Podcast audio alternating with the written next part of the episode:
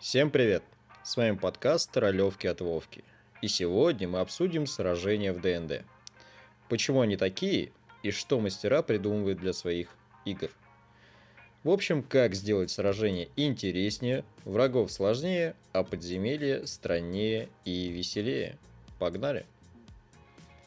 Обычно сражения делятся на раунды. Каждый раунд длится примерно 6 секунд – и за это время, по логике ДНД, каждый игрок ходит по одному разу по очереди. Что это все значит? Например, паладин и варвар бьются против трех зомби. Паладин ударил зомби.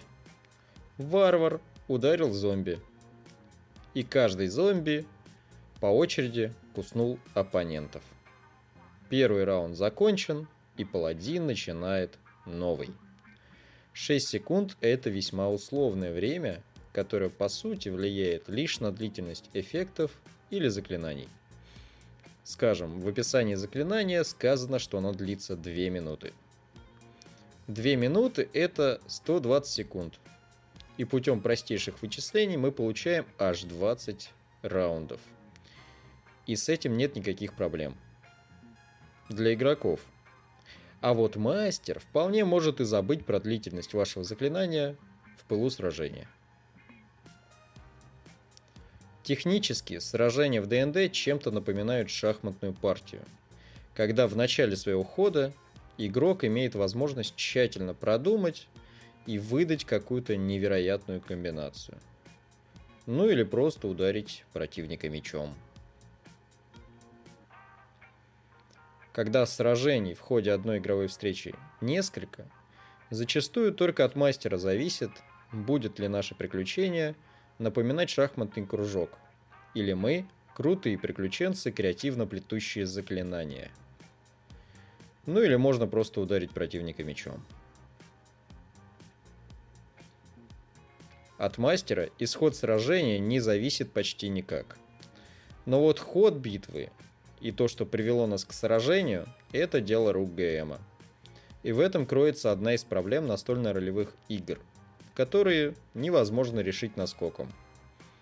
Почти всегда интересно начинающиеся битвы, раунду к пятому снова возвращаются к банальному «я ударю противника мечом». Что с этим можно сделать? Ну, давайте разбираться.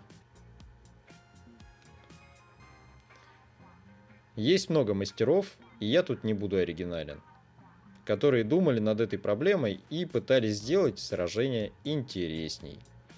Поэтому, например, DM Дэвид, ссылку на статью которого я оставлю в описании, предлагает несколько вариантов, и они мне нравятся, поэтому и я вам про них расскажу. Делайте ваши локации для битв неоднородными. Сражаться в пустой комнате с толпой гоблинов Прикольно, конечно. Но на пятый раз это уже надоест точно.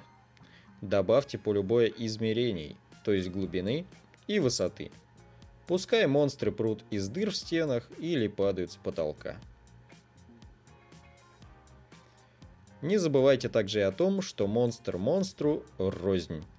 Там, где один раз тролль заставил попотеть всю вашу группу, во второй раз драться с ним будет скучновато.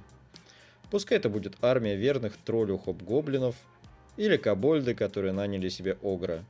Разнообразие в данном случае – благо. Вспомним также и о правилах для массовых сражений, когда несколько одинаковых монстров считаются за одного, но с помноженным на количество уровнем здоровья. Идея неплохая, хотя я бы не стал ей злоупотреблять. Про монстров поговорили, про локацию сказал, а вот про игроков забыли. Даже самое интересное сражение быстро затухнет. Если каждый будет говорить «я бью противника мечом». Если вы мастер, то попробуйте при подготовке к очередной игре не забывать о классах ваших игроков. У вас в пати есть мощный варвар – Пускай он окажется в полной темноте и его атакуют исключительно из-под тяжка. Есть волшебник? Стимулируйте его тратить заклинания и использовать разные их виды. Он кидает огненные шары из боя в бой. Выставьте против него ледяного элементаля. У вас есть следопыт, стреляющий издали? Отлично. Навалите на него толпу гоблинов, лишая дальнего боя. Заставьте их думать и вспоминать что-то интереснее, чем бить мечом. Монстры зачастую вступают в бой, выходя всей ватагой прямо на наших героев. Попридержите самого сильного врага, раскидайте их по полю боя неравномерно и вводите в бой постепенно. И вы удивитесь тому, как преобразятся ваши бои. Не забывайте о том, что даже самый захудалый гоблин, встав за колонну, уже находится в укрытии. И вполне может кидать спас-броски и ответные действия на атаки ваших игроков. Монстр – это не губка для урона. Каждый из них обладает своей спецификой. В идеальном ДНД, конечно же. А потому должен представлять угрозу игрокам не только видом, количеством ХП и силой атаки, но и с помощью своих действий. Бейтесь только с интересными монстрами и играйте в хорошие ролевые. Всем пока!